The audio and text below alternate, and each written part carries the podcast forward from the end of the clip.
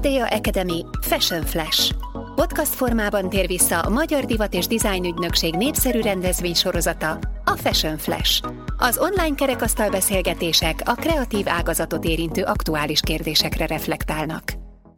Sok szeretettel üdvözlök mindenkit a HFDA Academy Fashion Flash beszélgetésén. Témánk a 21. század és a divat, ami egy igen nagy téma, de mi egészen határozott irányokból érkezünk majd, hogy azt a sok változást, ami jelenleg zajlik, valamelyest rezonálni, érzékeltetni tudjuk. Marói Krisztina vagyok, a Glamour magazin főszerkesztője és a mai beszélgetés moderátora, és sok szeretettel üdvözlöm és egyben röviden be is mutatom beszélgető partnereimet ABC sorrendben. Varta Lili Éva, digitális innovátor, a Royal College of Arts-on végzett Dániában és Olaszországban is tanult, a stúdiója neve Digital Fashion Framework, ami a divat és az életstílus területein digitális innovációs eszközökkel törekszik a pozitív fejlődésre és az új fogyasztási formák lehetővé tételére. Jelenleg az Amsterdami Egyetemen kutat, Angliában, Hollandiában és Dániában is oktat. Fricsdon Bajdor Tünde, a Swapis ruhaforgó üzlet tulajdonosa, a másik beszélgető társam, aki az Uppsalai Egyetemen végezte a fenntartható fejlődés mesterképzést, először Svédországban nyitott Priláv Prion ruhaüzletet, aminek külön koncepciója van, de ezt majd elmondja ő személyesen. Tünde most itthon él, és itt folytatja ennek a szellemiségnek a terjesztését. És harmadik beszélgetőtársam Keszeg Anna kultúrakutató, a Bábeszbolyai Tudományegyetem kommunikáció, közkapcsolatok és reklám intézetének adjuntusa, fő kutatási területei a divat, a vizuális kultúra és a televíziós sorozatok, Anna az alapítója az idén már harmadjára megrendezett Fashion Fesztivál Debrecennek, mely fesztiválon volt divattárkiállítás, PhD konferencia, és a gyülekezésre alkalmas évben divatvásár is és sok-sok ötlete van még, hogyan lehet a fesztivált még érdekesebbé, még kultikusabbé tenni a jövőben. De erről egy kicsit részletesebben majd ő is beszél. Köszönöm, hogy elfogadtátok a meghívást, és akkor vágjunk is bele a beszélgetésbe. Mit szólnátok ahhoz, hogyha a rövid bemutatás után mindannyian elmondanátok, hogy hogyan kerültetek közel a divathoz, és mi áll ma a tevékenységetek fókuszában? Anna, esetleg elkezdenéd, kérlek. Igen, igen. Szia Kriszta, sziasztok, Lili és Tünde, és köszöntöm a, a hallgatókat is. Örülök, hogy itt lehetek. Na hát, hogy én hogy kerültem közel a divathoz? Hát messziről én elég sok mindent tanultam egyetemen, főként humán tudományokat, és az egyetemi éveimnek a végén kikerültem Párizsba, történelmet hallgattam egyébként, tehát így divathoz nem nagyon volt közöm, és ott az engem teljesen lenyűgözött, hogy a, a francia kultúrában milyen egyértelmű helye van a divatnak. Tehát, hogy ott nem kell ezt megérvelni, hogy az ember elmegy megnézni egy divatkiállítást, mert azt mindenki nagyon természetesnek veszi, hogy ugyanúgy, ahogy elmegyek egy kortárs művészeti galériába, úgy el lehet menni egy divatmúzeumba is. És akkor én nagyon sokat gondolkoztam ezen, hogy hogy van ez, hogy, hogy egyik kultúrában egyfolytában azon kell itt teperni, hogy a, hogy a divat az fontos, lehet kulturális relevanciája is, máshol ezt meg így nagyon adottnak veszik. És aztán, amikor egyetemen elkezdtem tanítani, akkor valahogy a kutatásainak is a frontvonalába került a divat, és ahogy itt Krisztina mondtad, Debrecenben egy Fashion Festival kezdeményeztem 2018-ban, és emögött ez a meggyőződés volt, hogy szeretném, hogy a magyar kultúrában is így természetesebben gondoljuk azt, hogy a divat az kultúra. Úgyhogy ez nekem így a kis elképzelésem. Köszönöm szépen. Tünde, esetleg folytatnád, hogy hogyan kerültél közel a divathoz, és most mi áll a tevékenységed fókuszában? Sziasztok! Tehát Fritzon Bajdor Tünde vagyok. Én is üdvözlöm a résztvevőket, illetve a hallgatókat. Hát tulajdonképpen én hamarabb kerültem közelebb a fenntartható fejlődéshez, mint a divathoz, tehát nekem az elsődleges cél az a fenntartható fejlődés, és érdeklődési terület az a fenntartható fejlődés volt, mikor 1999-ben egy ISEC által szervezett nemzetközi konferencián ez volt a téma, hogy fenntartható fejlődés, és itt hát elég mély tudást kaptunk, mi résztvevők a, magáról a, a, a fenntartható fejlődésről, a fogalmáról, a probléma mélységéről és a különféle megoldási javaslatokról, és én már akkor szembesültem ezzel a globális problémával, meg a, a sürgősségéről tulajdonképpen, hogy, hogy hamarosan lépnünk kellene ahhoz, hogy ne kerüljünk bajba. Aztán valahogy ez a téma egy kicsit úgy, úgy félretevődött, úgymond az életemben, majd amikor kikerültem, kiköltöztem Svédországba, mivel nekem a, a férjem svéd, svéd származású, így én is kikerültem Svédországba, és ott először nyilván megtanultam svédül. Nekem van egy főiskolai gazdasági végzettségem, marketing szakosodással, és ezt szerettem volna kiegészíteni, mivel már megvolt ez a fenntartható fejlődés iránti érdeklődésem, egy mesterképzéssel, amire igazából rátaláltam az Uppsala Egyetemen, tehát könnyű volt úgymond, rátaláltam egy, egy közeli képzésre, és akkor ezt így el is végeztem ott kint és akkor próbáltam elhelyezkedni ezen a területen, és gyakornokként a Sustainable Fashion Academy-hez kerültem Stockholmba. Nyilván ide én jelentkeztem, de úgy éreztem, hogy a, a divat, mint téma közel áll hozzám, tehát jobban tudok mondjuk a divattal azonosulni, mint nő, mint a saját egyéniségem, mint például mondjuk az építőiparhoz, vagy az autóiparhoz, tehát valahogy így oda kanyarodtam, és örültem is neki, hogy találtam egy olyan um, szervezetet, akik ugye kifejezetten a fenntarthatósággal foglalkoznak a divaton belül, és akkor így kerültem gyakornoki pozícióba, majd ott ugye észrevéve, vagy feltérképezve a divatnak a szövevényes tulajdonságát, hogy mennyire nehéz kibogozni úgy a divatipart, hogy valóban fenntarthatóvá váljon. Elkezdtem kutakodni alternatív megoldások felé, és akkor beszippantott engem egy ruhacsere rendezvény, amit egyébként Svédországban éves szinten egyszer megszerveznek önkéntesek segítségével, egy ingyenes ruhacserét az egész országban, különféle városokban egyszerre rendezik meg, és akkor vettem észre ennek a magának a ruhacserének a, a fontosságát, meg, meg a benne rejlő lehetőséget, a kiaknázatlanságát. Láttam, hogy milyen nagy sikere volt ezen az egy napon, amikor ugye önkéntes voltam a rendezvényen, és tulajdonképpen akkor vetődött fel bennem a kérdés, hogy ha ennyire sikeres és ilyen nagy szükség van rá, akkor hogy, hogy csak egy évben egyszer rendeznek ilyet.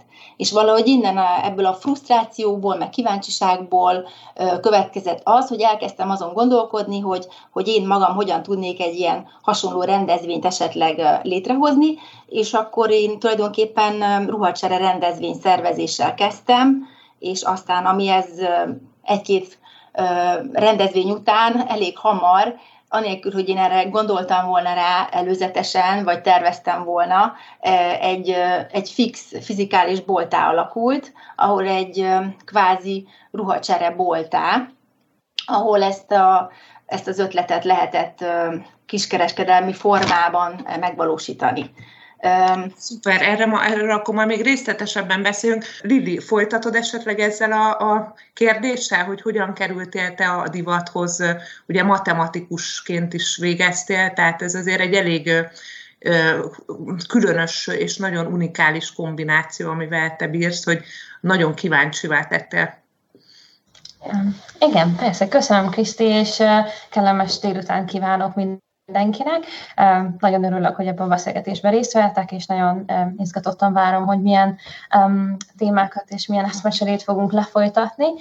Én Bartéva Lili vagyok, és szegedi matematikus, amikor a 20-as éveim elején matematikát tanultam itt az egyetemen, akkor nagyon vékony voltam, nagyon szőke és nagyon sok műszempillával. Nagyon sok ruhám volt, mindegyik használt üzletből, mert az anyukám hál' az égnek úgy nevelt föl, hogy, hogy ez nekünk természetes volt, nem feltétlenül a a fenntartatóságra gondolva, hanem inkább csak ott olyan szép ruhák vannak, és, és, és szerintem egy nagyon, nagyon kellemes gyerekkor volt ebben a tudatban felnőni, viszont eljött az a nap, amikor nem volt elég ruhám, úgy döntöttem, hogy nekem kell egy koktélruha, és akkor én most azt megvarrom. Ez egy abszolút ilyen random ötlet volt, hogy elrohantam a Tesco-ba, és vettem egy varrógépet. Előtte semmi nem tudtam a varrásról, se arról, hogy hogyan kell általán ruhát készíteni, úgyhogy ez egy ilyen ötlet volt. Beruhantam egy textil a boltba, és lementem az alaksorba, találtam egy olyan anyagot, ami tetszett. Később kiderült, hogy ez egy vízálló asztalterítő, de képzétek el, hogy olyan jó tartásra volt, hogy nagyon szép koktélruha lett belőle, és nekiálltam varrogatni. Egy pár óra alatt összehoztam egy ilyen fekete koktélruhát, amiben aztán büszkén elmentem az ünneplésre, és ezek után nem jutott el az agyamig, hogy igazából ez engem érdekel is, és ezt élvezem is, viszont ez egy nagyon ilyen érdekes, impulzív élmény volt. Utána elkezdtem rajzolgatni, és ahogy haladtam az államvizsgán felé, rájöttem, hogy igazából a matematika gyönyörű, és nagyon élvezem, de maga a kreativitás hiányzik számomra, úgyhogy az utolsó évemet az egyetemen úgy töltöttem, hogy varró tanfolyamokra és rajzórákra is jártam. Kifejezetten az államvizsgára úgy készültem fel, hogy ott voltam egy szegedi varró tanfolyamon a kis tételeimmel, illetve a varrógéppel a, a kedves osztálytársaim mellett, és aztán Dániában elkezdtem divatszakon tanulni, azért, hogy megalapozzam a tudást, ami aztán lehetővé teszi, hogy egy márkát létrehozzak, és ennek kapcsán elég sok um, különböző befolyás és élményért a skandináv divatvilággal is megismerkedtem, és ott nyilván a fenntarthatóság eléggé köztudatban forog, így számomra érdekes volt rájönni, hogy, hogy ez az iparág mennyire érdekes, de mennyire sajnos negatív bizonyos folyamatokban. Ennek kapcsán dolgoztam pár nagyobb nevű tervezőnek, illetve gyakornokoskodtam, és aztán létrehoztam a saját márkámat, de egyre inkább éreztem, hogy ez nem biztos, hogy a megfelelő út számomra, mert a kritikus problémák a világban, illetve a divatiparban kifejezetten szükségünk van emberekre, akik ezeket megpróbálják megoldani valamilyen úton, módon, és számomra nem a fizikális út volt az, ami aztán azt adta, hogy, hogy esetleg tudok rajta segíteni valamennyit, így amikor Angliába kerültem a, a második mesterdiplomám tanulmányai folyán, folyamán, rájöttem, hogy, hogy, hogy az, amit jelenleg csinálok, ahogy látom a divatipart nem feltétlenül jó, és hátraléptem egy lépést, és végig gondoltam, hogy mi az, amit én igazából élvezek a divatban, és mi az, amit a, a jelenlegi eszköztárammal hozzá tudok tenni. És ö, ekkor döntöttem úgy, hogy én nem divattervező vagyok, hanem élménytervező, és nem ruhákat tervezek, hanem élményeket az embereknek, ami lehet egy kavár, de lehet akár egy egész világ is. Elkezdtem a digitális eszközökkel játszadozni, felfedezni egy kicsit, és utána minden csak úgy megtörtént. A diplomunkám után pedig megalapítottam a digitális stúdiómat, amivel azóta is sikeresen dolgozunk különböző márkákkal a világban, egyetemekkel, akadémiával, kutatókkal, retailerekkel, és magukkal a fogyasztókkal. Számomra a legfontosabb az, hogy megismertessem a, a, a, a globális fogyasztói társadalommal, illetve a, a márkákkal, a, az üzletekkel azt, hogy mit is jelent ez a, ez, a, ez a negyedik ipari forradalom, és hogyan fog ez mindent, illetve hogyan változtat már most meg minden olyan szempontból, hogy pozitívabban tudjuk előre haladni. Akkor térjünk rá a direkt kérdésekre, hogyha nem bányátok majd. Majd mindenki direkt egy-egy kérdéssel megcímzek, de nyugodtan reagáljatok arra, amit valaki mond, tehát nagyon fontos lenne, hogy egy ilyen párbeszéd alakuljon ki közöttünk. Annához szólna a következő kérdésem, az kétségtelen, hogy a divatipar, ezt most Lili is említette, hogy egy nagy változás előtt áll. Véleményed szerint rugalmasabbá, sokszínűbbé, demokratikusabbá válhat-e ez az iparág, vagy kizárt dolog? Egy kicsit ezzel szerintem úgy vagyunk, hogy, hogy az elmúlt évek, évben voltak ilyen nagyon derülátó pillanatok, amikor nagyon egyértelműen azt láttuk, hogy a sokszínűség és a demokratizálódás felé haladunk, és aztán voltak olyan időszakok, amikor úgy láttuk, hogy mintha rendeződnének vissza dolgok. Úgyhogy valóban ez a változás ez szerintem abban fejeződik hogy egyszerre van két nagyon erős tendencia. A demokratizálódásnak a tendenciája meg az, hogy a, a régi establishment az így próbálja a saját pozícióját védelmezni, én azt mondanám, hogy ez a demokratizálódás ez ilyen nagyon sokféle szempontból is megközelíthető dolog.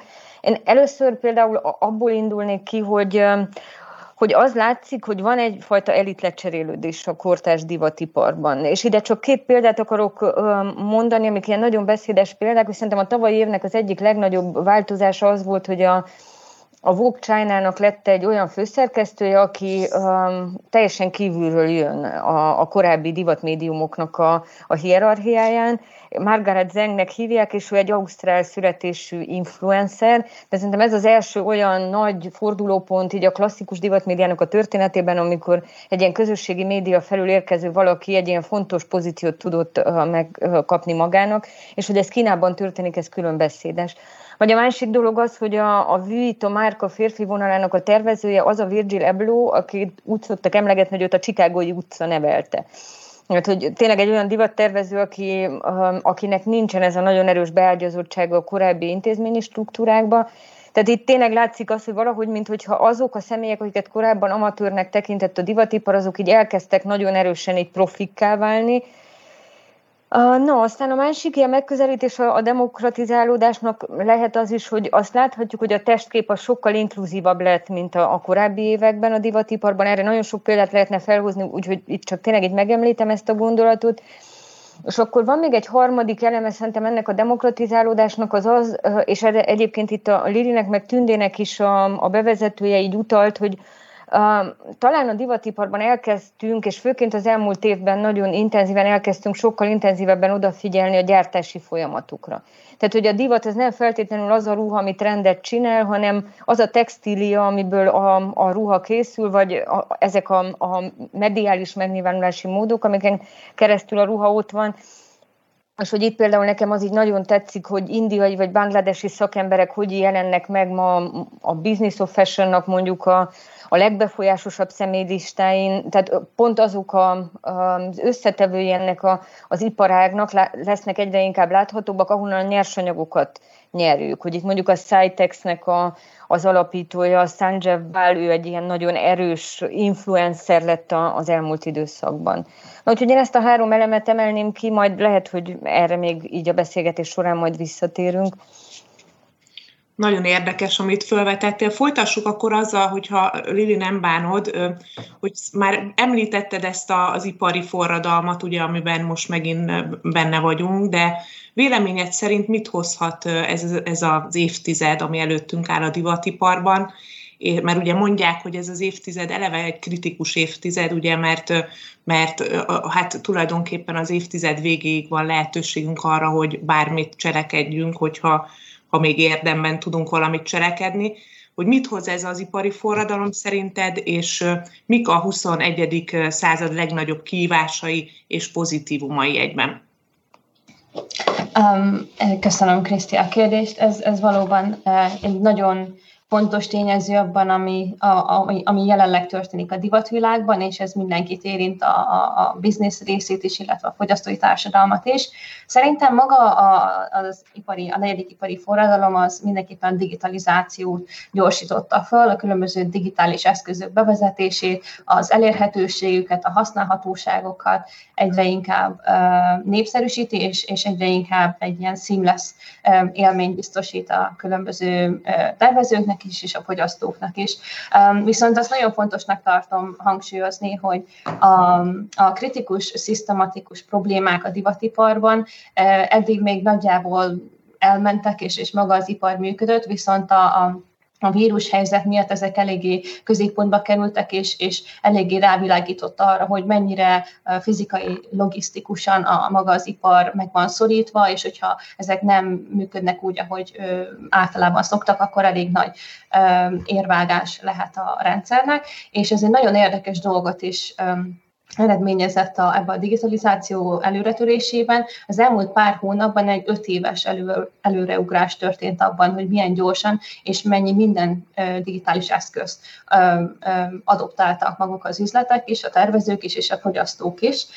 Itt szeretek két irányról beszélni. Az egyik az, hogy hogyan, hogyha a, az üzletekről, a, a márkákról beszélünk, akkor két irány fontos, hogy, hogy megfigyeljük, hogy hogyan egyáltalán hogyan használják ezeket a digitális eszközöket. Az egyik maga a supply chain, amiről ugye már volt szó, hogy hogyan tudják felgyorsítani, illetve effektívebbé tenni magát a, a ruhatervezés folyamatát, az elkészítését is, és, és a különböző divattervek megjelenítését, és ez egy nagyon fontos dolog, mert maga a, a, a ruhakészítés, ez egy nagyon környezetszennyező folyamat, az egész logisztikai összefüggés, hogy honnan, hová repültetik és hajóztatják a különböző a raw material és a ruhákat, ez egy, ez egy elég nagy és szennyező folyamat, úgyhogy ebben a digitális eszközök használata ez egy nagyon fontos dolog. Ez azt is előre segíti, hogy kevesebb um, sample-t készítsenek el maguk a, a márkák.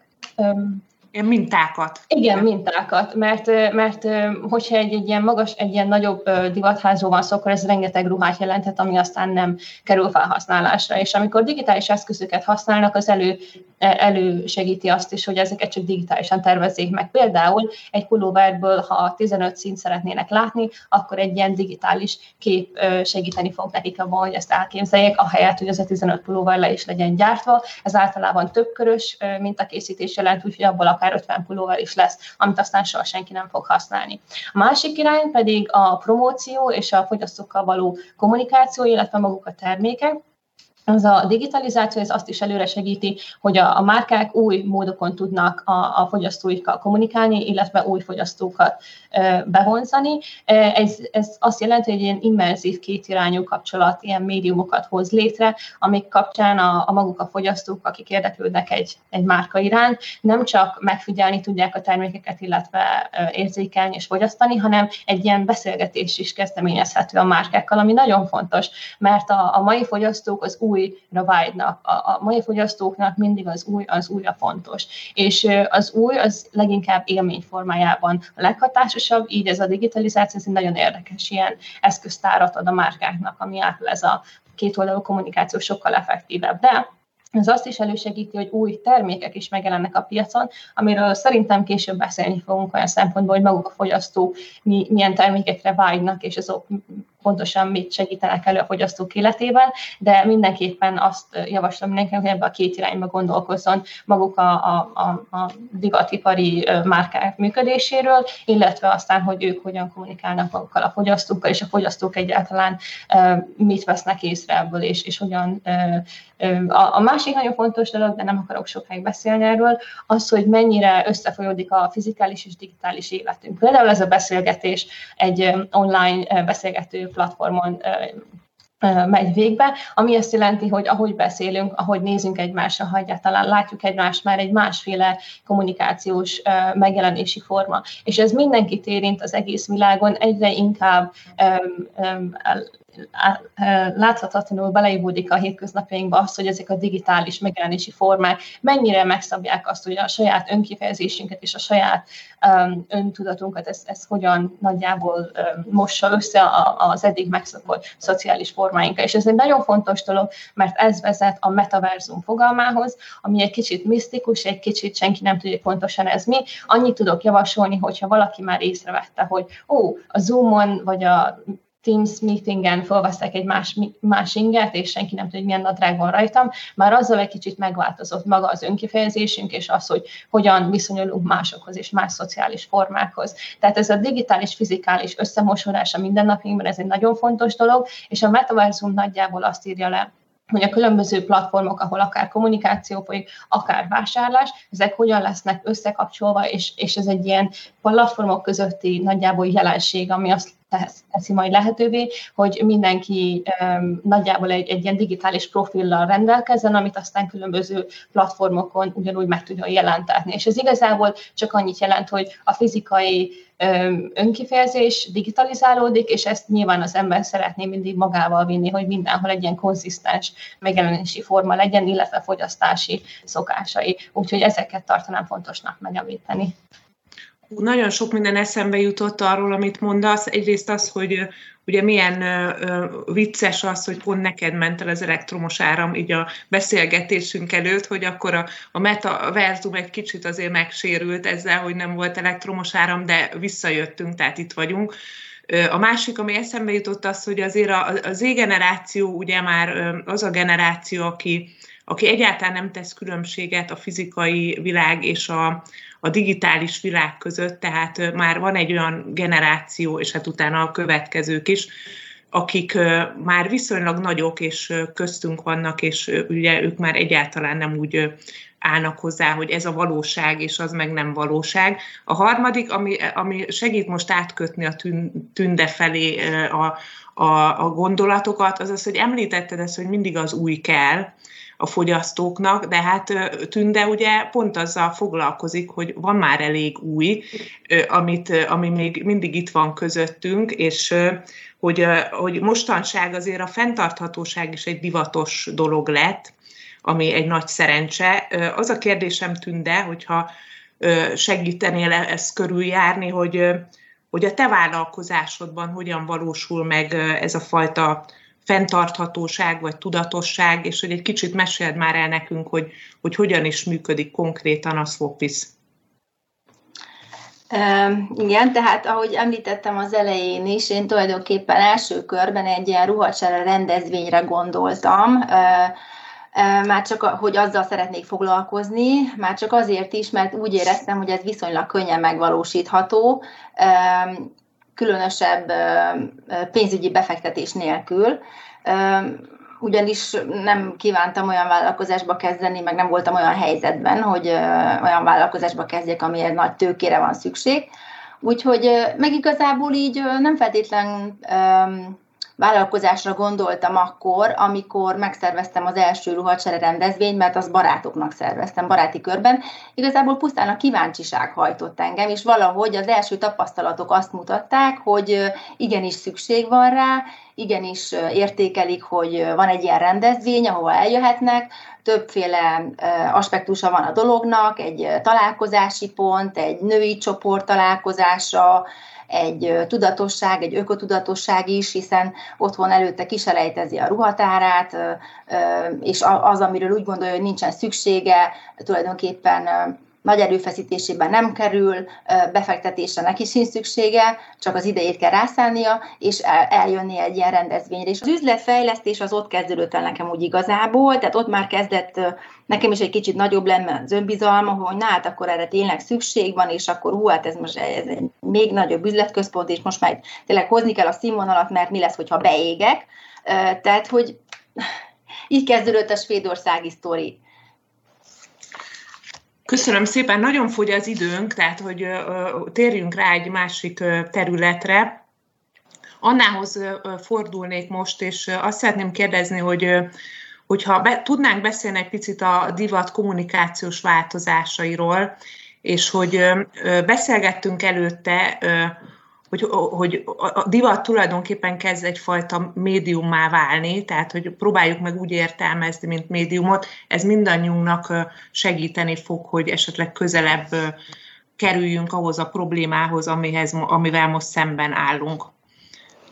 Igen, nekem itt most nagyon érdekes volt, amit Lili mondott magáról, hogy ő így élmény tervezőként tekint magára, nem annyira divat tervezőként. Szerintem is ez egy ilyen nagyon-nagyon fontos váltás, hogy ezt belássuk, amit egyébként a divat szerintem nagyon régen belátott már, hogy a divat az ugyanolyan médium, mint az összes többi, csak valahogy így lust, lusták voltunk ahhoz, hogy ezt a lépést így megtegyük. Hogy már Roland Barthes is erről beszél a, a Divat, mint rendszer című könyvében, hogy amikor felöltözünk, akkor tulajdonképpen telerakjuk magunkat jelekkel, és ugyanúgy lehet olvasni bennünket, mint ahogy a médiumoknak a nagy részét. Ezt aztán igaz, hogy néhányan megpróbálták kritizálni ezt az elképzelést, de szerintem a 2020-as év nagyon erősen azt mutatta, hogy ez a Roland Barthes megközelítés, ez így nagyon-nagyon uh, itt van velünk, mert hogy a médiumok mit csinálnak? Ugye azt csinálják, hogy telerakják a világot szimbólumokkal, és akkor nekünk van egy olyan dolgunk, ugye, ilyen médium használó emberként, hogy ezeket a szimbólumokat valamilyen módon értsük, rendet rakjunk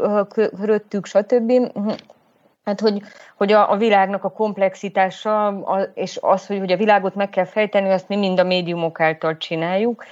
Na és akkor ugye amikor a tavaly itt a pandémiában otthon voltunk, és akkor ezekkel foglalkoztunk, hogy most látszik belőlem ennyi, ezt a felületet, amennyi látszik rajtam, ezt milyen tárgyakkal tudom kidíszíteni, vagy hogyan, hogyan tudom éppen, hogy nagyon visszafogottá tenni, akkor tulajdonképpen ezen gondolkoztunk, hogy tényleg a divat az egy médium, és akkor hogyan tudjuk minél inkább a, a kommunikációs eszköztárat felerősíteni. Jó, és akkor ez a magánéleti vonatkozása, de közben pedig ugye azt lehetett látni, hogy a divatmárkák meg mit csináltak, amikor nem lehetett embereket bevinni élő divatbemutatókra, hogy akkor különböző felületeken hozták a, a nagyon izgalmas mediális önbemutatókat, hogy a Twitch-en divatsót, vagy az Insta részt kezdték el használni. A divat videó az ugye már nagyon rég, ilyen top médiuma volt a, a divat kommunikációnak. Én nagyon imádtam, ilyen TikTok kihívások voltak 2020-ban, tehát hogy például ez a hogy viselkedjünk úgy, mint hogyha egy divat bemutatónak az első sorában ülnénk, és ahhoz komponáljuk meg a,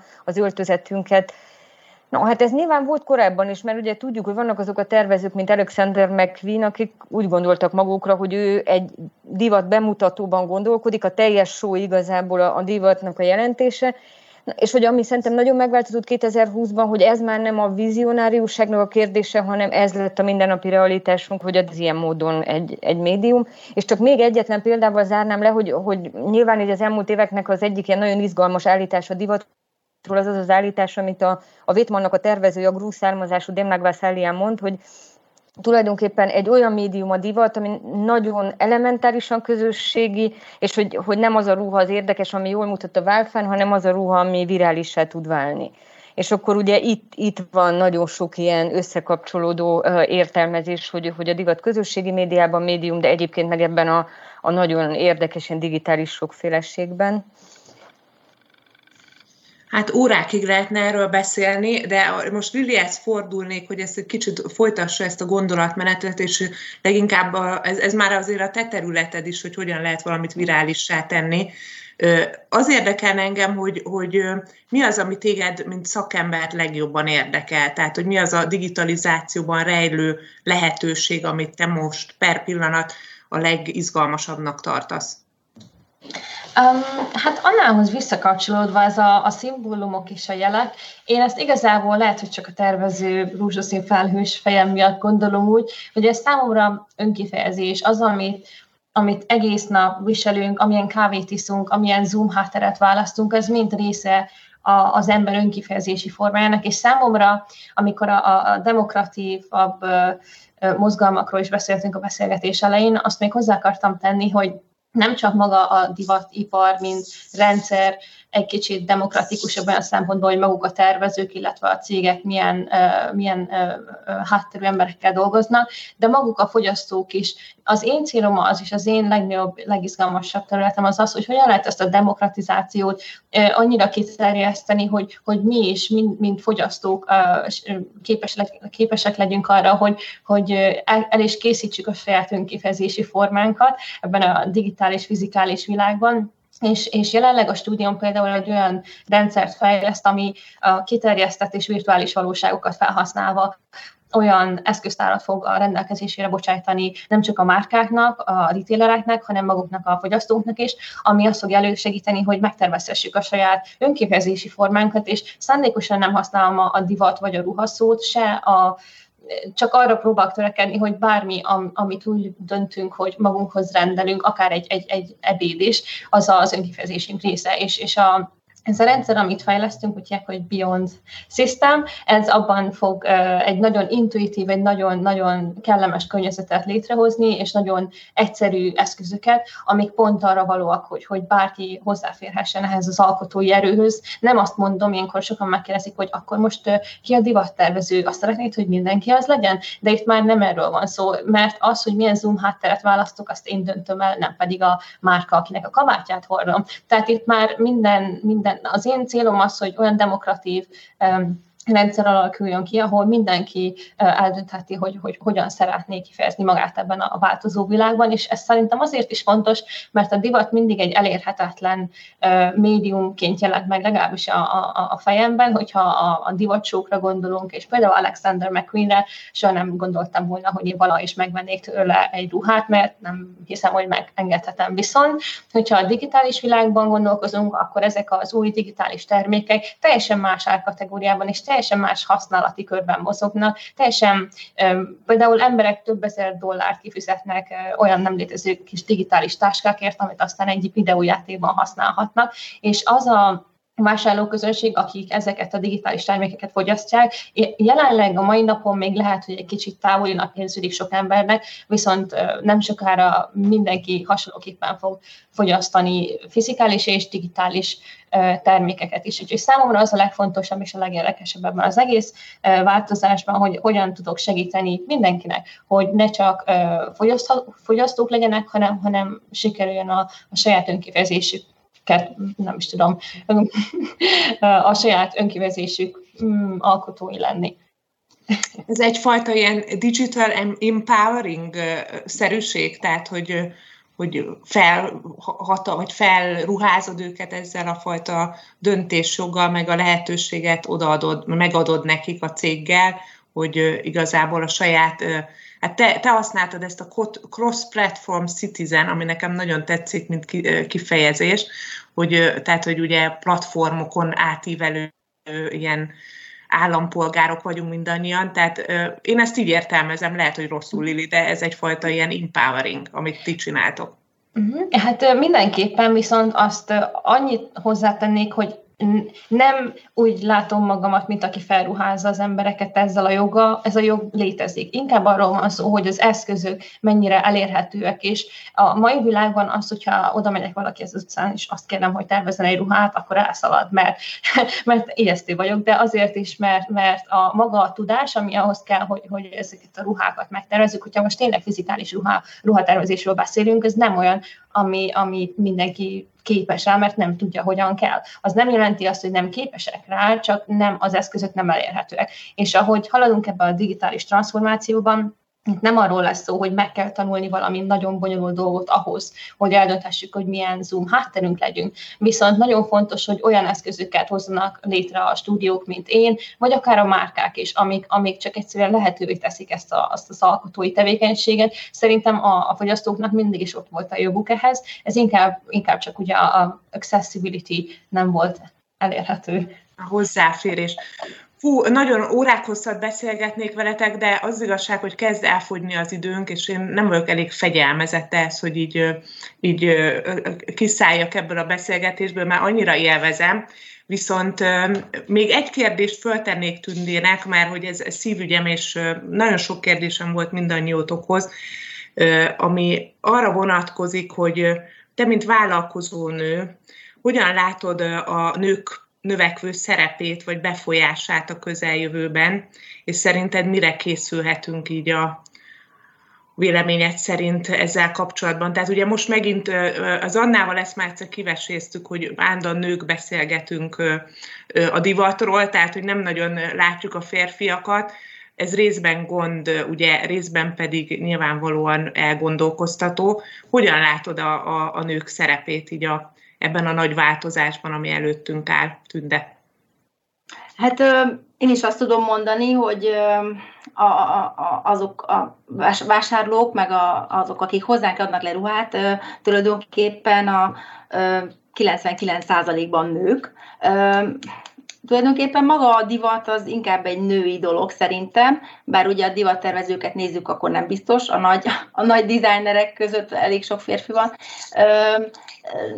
Úgy gondolom, hogy a nőknek abban is fontos szerepük van, a, nem kifejezetten csak a divatban, mert ugye a jelenlegi divatiparban is megfigyelhető, hogy a divatiparban dolgozók 80 vagy több mint 80 százalék a női dolgozó, viszont szerintem magában a témában, a fenntarthatóság témájában nagyobb nagyobb empátiával bírnak a nők, mint mondjuk a férfiak. Ez egy lehet, hogy egy jobban feminin tulajdonság, vagy női tulajdonság az, hogy empátiát érzünk mondjuk a környezet iránt, vagy a társadalmi kérdések iránt, amire eddig nem helyeződött elegendő hangsúly.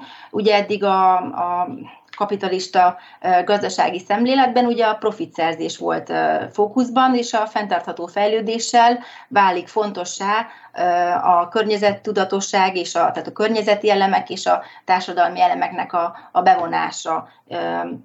Úgyhogy ebből a szempontból szerintem a nők mivel empatikusabbak, nyitottabbak, meg lehet, hogy elérhetőbbek a társadalomban olyan szempontból, hogy nincsenek úgy leterve, de leterhelve már olyan munkahelyeken, ami kevésbé fenntartható. Tehát nem azokban a szektorokban, lehet, hogy azokban a szektorokban, ami, ami kevésbé fenntartható, inkább férfiak dolgoznak, bár mondjuk most rátáfoltam arra, amit előbb mondtam, hogy divatiparban 80% nő, csak hogy tehát ez a, ez a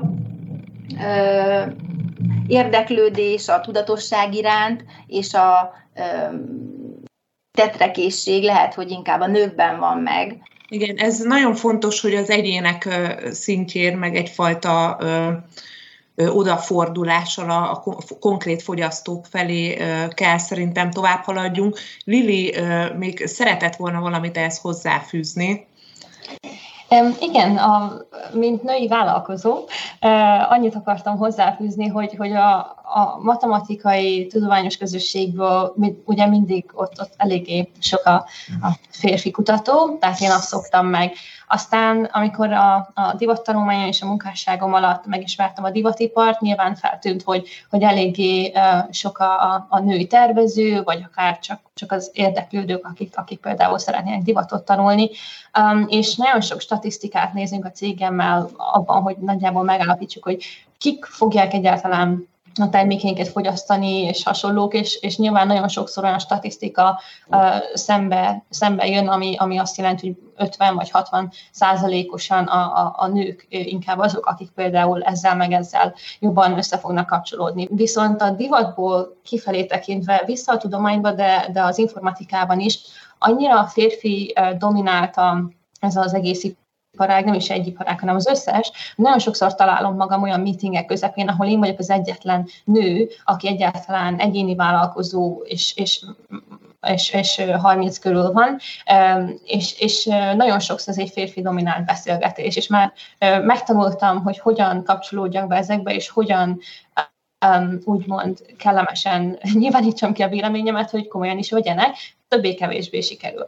És ezt, ezt csak Azért akartam említeni, mert a divat, ahogy ma létezik, egyértelműen a, nő, a női szerep az egy kicsit más, de ahogy szerintem ez alakul, ahogy átalakul, amiről beszéltünk ma, ezek a tendenciák, ahogy, ahogy minden ipar nagyjából azt fogja elősegíteni, amilyen a fogyasztási életformánk, ahogyan az fejlődik. Szerintem fontos ezt megfigyelni, hogy hogyan fog a, a, a nemi szerepek hogyan változnak, és, és mennyire fontos az, hogy, hogy minél demokratikusabb legyen ez a közösség, és, és ne csak a, a, a nemekről szóljon, hanem például a, a hovatartozásról. Például tűnt, amikor beszéltél arról, hogy te Svédországban éltél úgy, mint magyar, én például magyar vagyok, aki Angliában él, és, és Dániában is, és, és sokszor voltam olyan helyzetben, ahol ez a, ez a bevándor, bevándorló státusz is, vagy akár az, hogy közél-kelet-európából érkeztem, ez sokszor hátrányos helyzetbe tett az, azért, mert, más, mert másoknak más elképzelése van arról, hogy ki honnan származik. Tehát számomra a nem,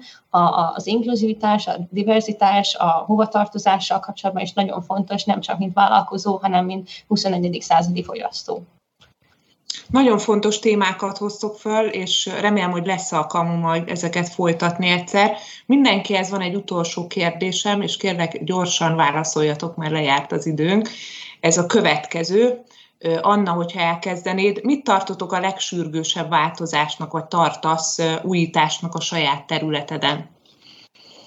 Jó, akkor én két, két irányból válaszolok. Az egyik, hogy mint divatkutató, azt gondolom, hogy a divatkutatásnak nagyon közel kell menni ahhoz, ami a divatiparban zajlik, meg ami a fogyasztókkal történik. Hajlamosak a divatkutatók valahol így ott maradni a, a, az egekben.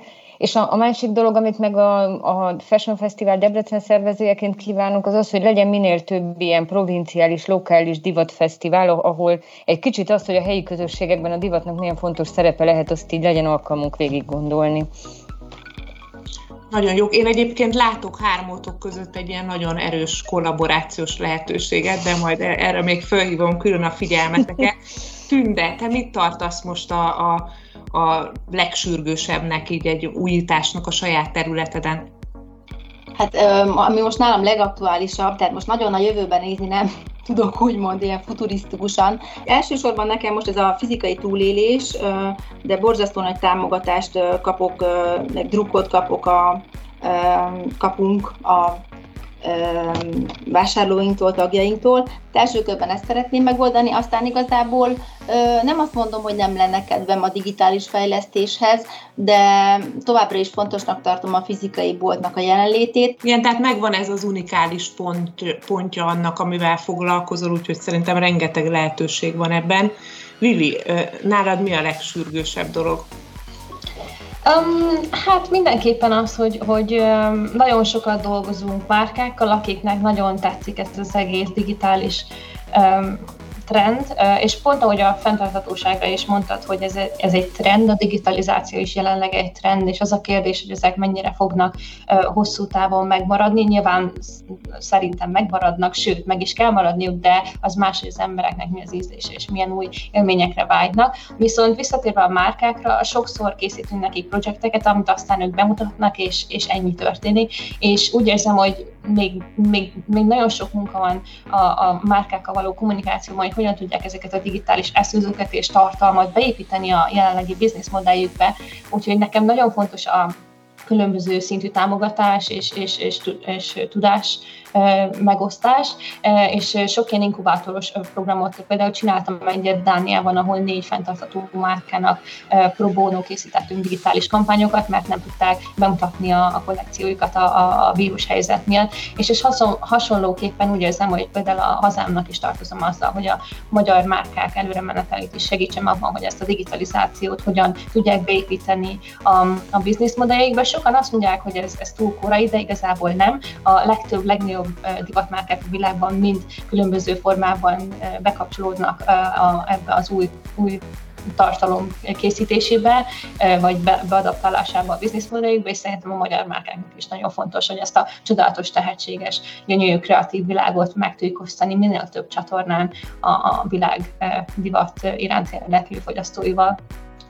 Igen, én már látom így ezt, hogy, hogy, hogy a, hazai márkáknak ilyen fantasztikus digitális megjelenést terveztek így a stúdióddal, sőt azt is látom, hogy van egy országos ruhacserebere, és azt is látom, hogy a Debrecen Fashion Festival egyre nagyobb lesz, úgyhogy nagyon szépen köszönöm nektek a beszélgetést, megtisztelő volt, hogy beszélgethetünk, remélem, hogy tudjuk folytatni hamarosan, lehet, hogy akkor már a fizikális világban, vagy lehet, hogy megint digitálisan. Nagyon köszönjük a hallgatóknak is a figyelmet! A HFD Academy Fashion Flash beszélgetéseket a HFD a hivatalos YouTube és Spotify csatornáján hallgathatjátok meg, már sok izgalmas beszélgetést találtok.